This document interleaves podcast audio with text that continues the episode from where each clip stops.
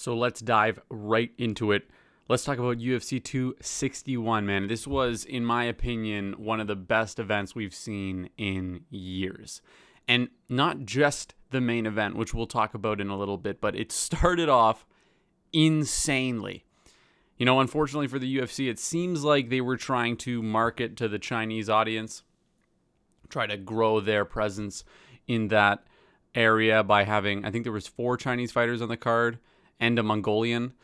Um, and all of the Chinese fighters lost pretty handedly as well. So it was a bit unfortunate that happens, man. I remember watching a Canadian fight card once and all the Canadians lost, and it just is what it is sometimes. You know, you never know with this sport. But the fights that were on the early prelims, which I know a lot of people don't watch, were unbelievable. They were so good. There was this one fight where this guy, he seemed to just not care about defense in the third round after getting dropped twice in the second. And he just just kept marching forward the whole time and just did not quit through the entire third round. Was getting hammered and kept fighting. It was incredible.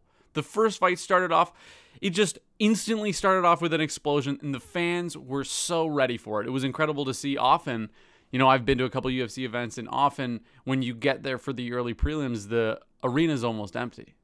Well, this wasn't the case. Everyone was ready to go. That arena was packed out from the the start of the event all the way till the end of the event, and the crowd was going insane. I got to say, it was nice. It was nice to see fights with no fans and really get to experience that. But now that the fans are back, this is the only way to do it, man. There's no other way to do it. We'll get to see no fans on the contender series, and that'll be fun. But for the actual main events, man, there's no other way to do it. You got to have the fans there. They just bring such a crazy extra aspect to the UFC that is just irreplaceable, you know? And I could tell that the fighters could feel it too. The fighters could feel that, like, we're back. We're back in action with the UFC and just authentic fighting. Like they they just change everything, you know, with that with that energy in the arena. And I, I think we saw that especially with the prelims because these prelims fighters, you know, usually they're not used to being in front of big, big audiences like that. So with the with the champs, with the people that have been around for a long time and made these performances multiple times before, maybe it doesn't affect them as much, right? And I'm sure it's different for every fighter, but maybe they're a bit more used to it. They're a bit more calm in the chaos. But these prelims fighters, man, they've never seen this before. They've never experienced this sort of attention and it was just crazy. Like you could tell they could feel it because the way they kicked off that fight was the the event was just just ballistic. And they went through it and all the way up to the main card was exciting fights, man. It was just it was just one of the best events we've seen in a long time.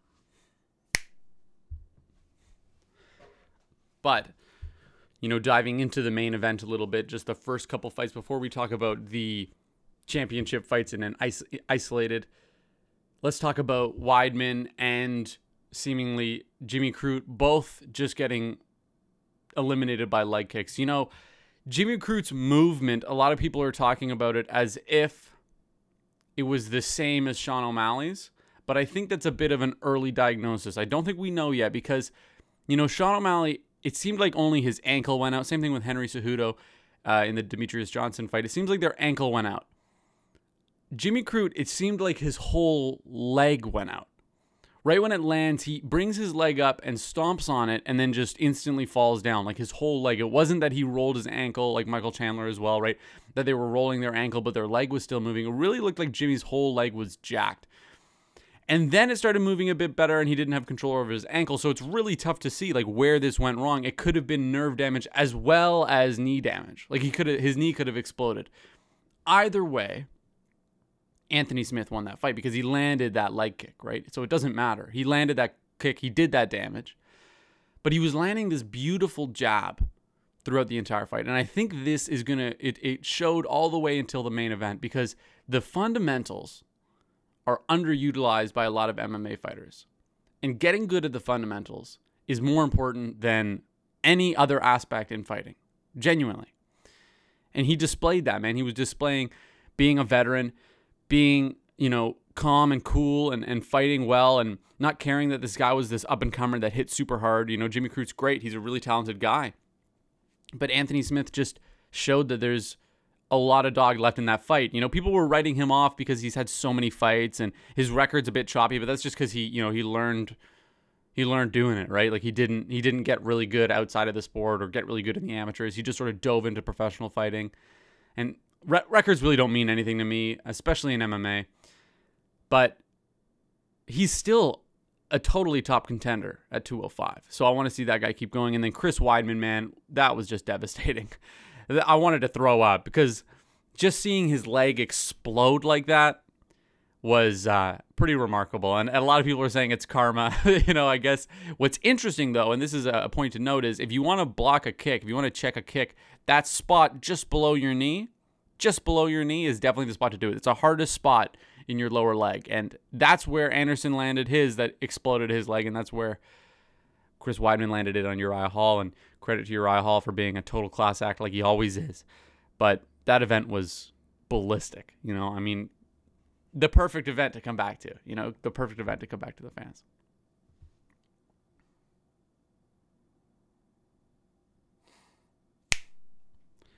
So Rose is the champ again. And this is something that's I think she's one of the most was one of the most underrated fighters in the strawweight division. And I say that because people seemed to write her out of this fight. Even though she's done so well, really. You know, she had one loss against Andrade, which she was doing great in that fight before she got slammed. She's been so dominant in in a lot of her last fights and and then again people look at her earlier record and it's the same thing she was like 22 23 when she suffered some of those losses and now she's only 27, really not even entering her, entering her physical prime just now. And my opinion is that Rose is clearly the most talented fighter in that division. Now, there's a lot more to fighting than talent, right? There's cardio, there's um, durability, and there's heart, obviously. I really think that she's got all the heart in the world, but the talent is, in my opinion, a level above everyone else in the division. She's got crazy precision, which gives her that power. And she's got amazing movement and ability to fight that I don't think we can see in any other fighters. Like even Joanna get got beat by her dominantly, and then in my opinion, it was a, it was a great second fight they had, but she got beat again clearly. And Weili, what I thought coming into this fight was Weili will probably lose the first two rounds and then come back in the third, fourth, and fifth with that conditioning and durability. But she just got caught, man, and she got caught badly. And it's interesting because she was throwing this this lead inside leg kick. And what often happens is when you throw a strike, it reminds your opponent of that strike's existence and they'll throw it back. And I'm sure that if anyone's sparred and anyone's listening to this that has, you know, sparring experience, you'll know sometimes you'll be halfway through the round and someone will throw a leg kick on you and you're like, oh, wait, I can throw leg kicks too. You just sort of like forget about these strikes. So I think that Weili got into her head that, oh, I've been landing this inside leg kick. Rose is going to want to return the inside leg kick. And Rose was setting up these amazing feints the entire time. Even though she only landed a couple jabs, she was setting up these feints the whole time. And her movement isn't just movement, it's movement, but it's also threatening attacks the entire time. So when she moves side to side, when she starts threatening these attacks, even if she's not landing, she's still leading the dance. A lot of people understand that fighting is a lot about rhythm, right? It's a lot about developing that rhythm. It's sort of like a dance, especially you can see it in Muay Thai. It's very, very rhythmic with their actions. And Rose was leading that rhythm. So even though Weili was landing some nice leg kicks and Rose was landing a couple jabs, Rose was still in the dominant position in the fight, in the sense of the rhythm and the flow of the fight. And that's why when Rose decided to change that rhythm quickly, Weili wasn't ready for it. When Rose decided to wait, stop, stop moving, Weili stopped moving. She froze up because Rose has been leading this dance, and this dance was to move, and now we're not moving. And then Rose just lands that flush high kick. And it was a wrap, you know. Weili seemed to think that it was an early stoppage, but especially watching the slow mo replay, you can see that her eyes just aren't there. Like her focus is no longer in the fight. And she's Rose has her back and is landing hammer fists. Great stoppage by the referee. There's no real real reason to let that go any longer. You can clearly see this fighter isn't going to be able to defend herself. And a lot of the times when people say, "Oh, it's an early stoppage," like the first fight of the night, it's it's the referees making that call that hey, I can let this go on longer. Like I could let her go completely unconscious, or I could save that damage because it's obvious that that's the route this is going, and that was the route that it was going. And it's not fair to say, oh well, she popped up quickly, because well, she popped up quickly because Rose stopped punching her in the face, right? Realistically, that fight's over. Flush head kick, and the slow mo is crazy. I didn't even see when it was real time. I didn't understand how how flush that kick landed, but in the slow mo when you have your hips back but your body's forward, like her face was completely open for the taking. If her hands had been slightly more forward, she probably would have caught it on the forearm and it would have at least slowed it down and probably not finished the fight. But her hands were just up too high. The kick snuck in and completely put her out. This ties Rose for the most knockdowns in all WMMA, I believe. She's tied with Amanda Nunes, and I could be wrong about that. It could just be the most knockdowns in strawweight, but I think it's the most in all fighters in women's MMA. So that begs the question, you know, a lot of people say she doesn't have power, but she clearly has power. And I think this is like an Israel Adesanya type power where it doesn't seem like they're genet- generating a ton of energy and just cranking their opponent, unlike Weili, who it really seems like she's generating that power and just cranking her opponent. What Rose is doing is she's landing the shots exactly where they need to be landed. That left hook, that left hook that dropped Joanna exactly where it needed to be landed, right on the jaw, right? That kick exactly just her foot was just right along the jaw, completely exactly where it needed to be. And that's why precision beats power. It really does. And Rose clearly has that precision.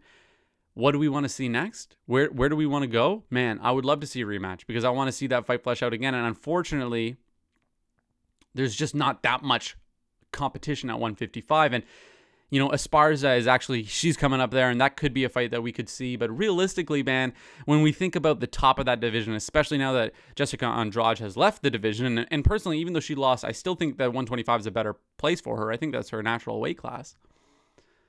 I still think that this rematch could be the best fight. But inarguably, Rose Namajunas is the most talented strawweight fighting right now, and she could be the most talented strawweight we'll ever we've ever seen in the UFC. That could be. We'll see though over the next couple fights.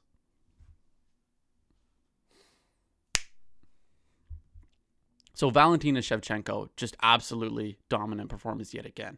And this is the case where we see someone that was not able to have a weight class of her own that was really for her now finally get that weight class. And it's funny because people sometimes compare her fights to Amanda Nunes, who I believe wholeheartedly in my heart that she won that second fight. They compare those fights as if it was like an even fight. When realistically, Valentina was fighting out of her weight class. She was not fighting in her natural weight class. It's like having to fight bigger opponents than you should be fighting. And still performing great. She beat Holly Holm. She won multiple fights in that division. She, you know, razor close decision against Amanda Nunes, who we now know is you know, undeniably the greatest of all time, that begs the question just how good is Valentina Shevchenko? And I think, personally, and this is a biased opinion, I think that she is the greatest of all time. And I think she has yet to prove it, but I think that that's the case. Because we can't really compare her fights at 135 to her legacy, because that's not her natural weight division. We're seeing her at her best at her natural weight division at 125 pounds. Can she compete at 135? Obviously, she proved that, but she's dominant at 125. Like, so dominant. And people saying, oh, Jessica Andrade wasn't a great test. Are you kidding me, man? The, Jessica Andrade has wins at 125, 135, and 115. She's one of the best women's martial artists we have today. She was just a 115 pound champion and then came up and beat the number one contender at 125 pounds by stoppage. What are you talking about? just because Valentina made it look easy and beat her at the game plan that she said she was coming into this fight with. She was like, "Oh, you think you're gonna out grapple me? How about I, I just grapple the crap out of you and finish this fight with a crucifix?" So where's the ceiling for this fighter, right? She's so good. And it was funny, she's so good that we've set unrealistic expectations for her.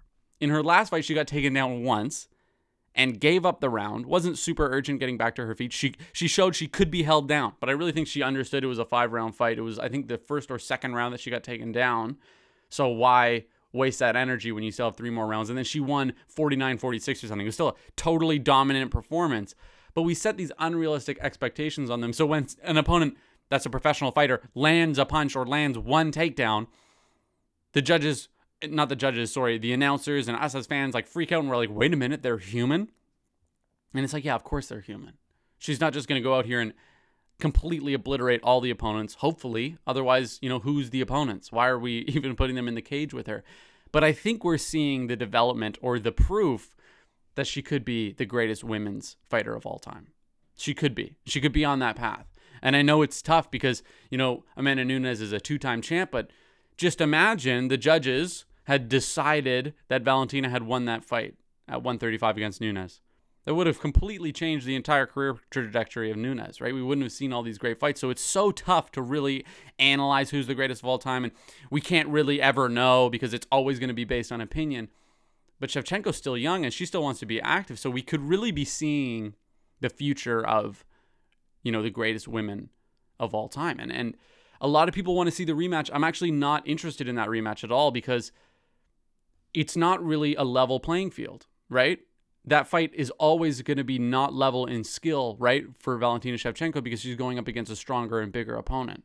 So she would have to be significantly more skilled to make up for that strength and size difference. When in reality, if we're looking at greatness on basis of skill alone, it should be how they perform against people their own size, right? If we're talking about skill. And she's decimating people her own size decimating them. So where's the ceiling? I've got no idea, man. I think I think we should just keep seeing her just be built up and built up and just keep fighting the best at 125 and keep winning. That's what I want to see. I, I thought Weili was going to be a fun fight coming up. If she beat Rose, I thought that was going to be a fun fight coming up to 125. Seeing this performance, um, I question that. I think that, you know, Shevchenko just probably would be dominant in that fight as well. But who cares, you know? Make these fights. Like, this is amazing getting to see her fight.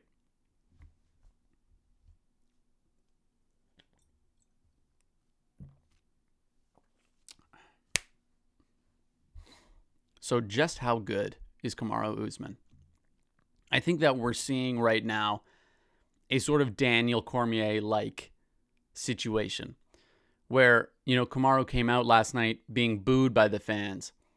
And then in reality, over the next couple fights and over the next year or so, people will start to realize that he is one of the greatest of all time and that he's going to go down as a legend in the sport. I think he's now I think his record is now 21 and 1 or 20 and 1. He's never been beaten in the UFC. He's clearly only getting better. And I wanted to touch on why he's getting better and notes that we can all take from him getting better. The guy is without a doubt the best welterweight on earth right now. He's beaten everyone they've thrown at him. He's beaten all the challengers, right? We have yet to see Wonder Boy. That'll be a fun fight. But Gilbert Burns was a massive threat to him. Colby Covington was a massive threat to him. Jorge Masvidal was a great opponent, and he just starched them all. He knocked out all three of those guys. And he's just getting better.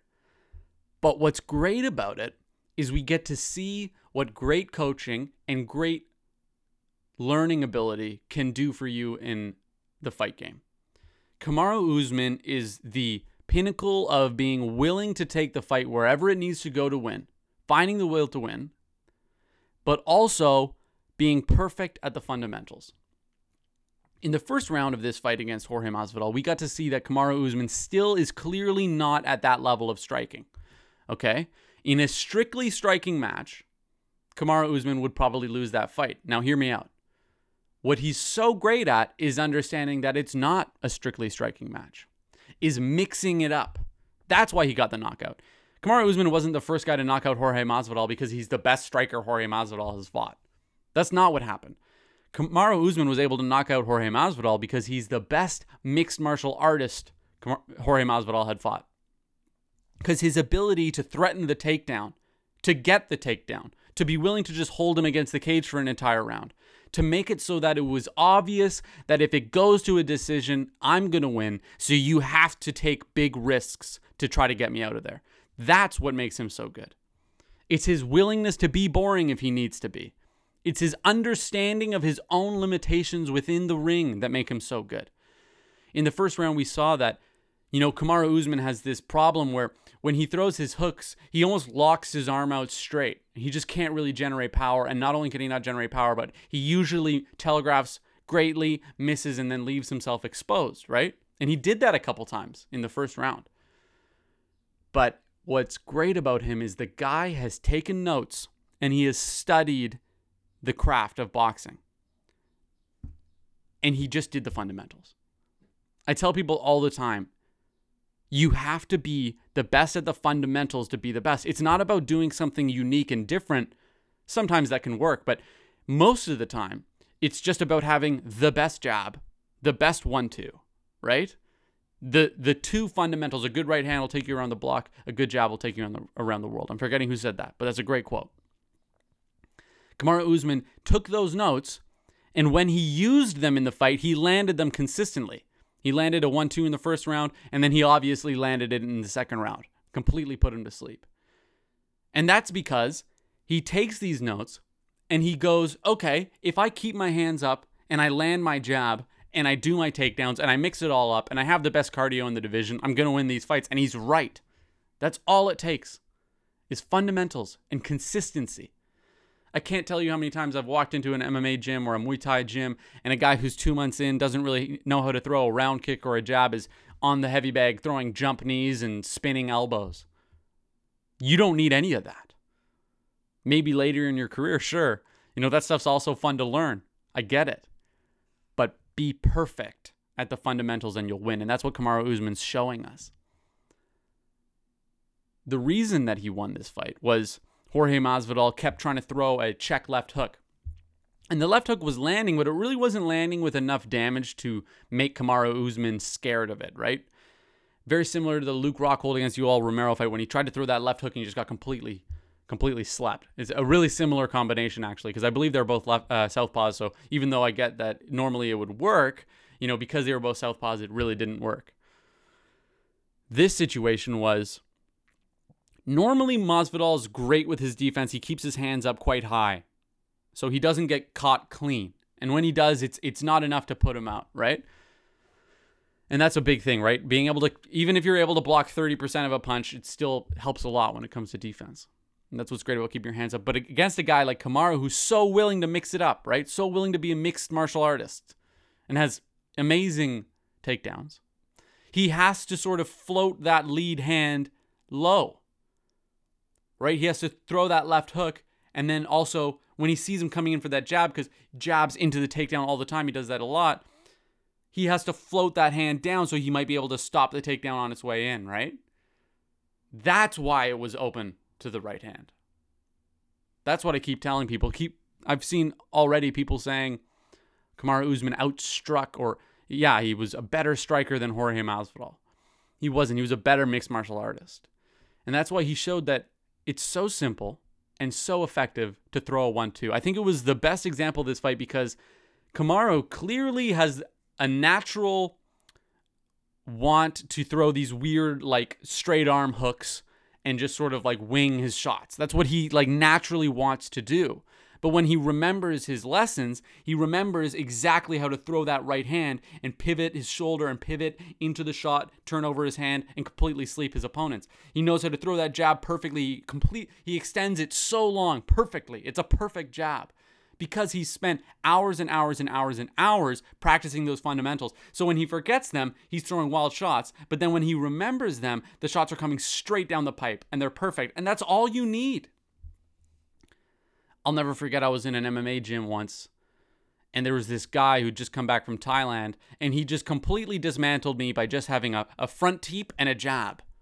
And I just couldn't even get in on him at all. And I was like, well, that's unbelievably annoying. You didn't really do anything. It, it looked like he wasn't even trying. And he just said, well, these tools were working. So why change it up? And that's the thing. These fundamentals work. There's a reason why boxers have been using those fundamentals for all of their boxers for a hundred years because it works. So never discount the fundamentals and clearly never discount Kamaru Usman because he's on his way to being one of the greatest of all time.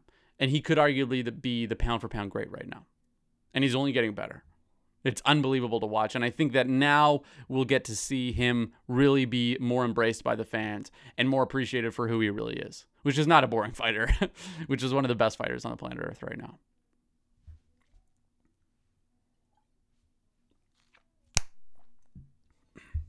So what's next for Kamaru Usman? You know, you could argue pretty easily that he's completely wiped out the welterweight division. There's two more fights that we need to see, two new fights that we need to see. And that's Colby Covington again. Actually, three Wonder Boy and Leon Edwards. You know, it's a bummer. Leon Edwards kind of screwed himself by really, um, you know, not taking enough risks, not uh, making himself be active enough, and that sort of has taken him out of that title shot picture. Because I really think that if he'd gotten the fights that he needed to, if he'd fought one more time before Belal, or you know the Belal fight hadn't gone the way it did, he really would be right in that title picture. But instead, he didn't do that, right? And so that has sort of put him on the the sidelines for a little bit. Meanwhile, Wonder Boy's been active and winning, and so has Colby Covington. He he beat Tyron Woodley. He only he only fought one time, but still. So th- those are the fights to make, but realistically, the challenges, and those guys are all amazing, and I'm sure they're going to present fantastic challenges for him. But you know, for legacy's sake, it would be great to see him go to 185, right? But he's uninterested while Israel Adesanya is the champ there. And I would argue that Izzy has the potential to be the champ there for a long time.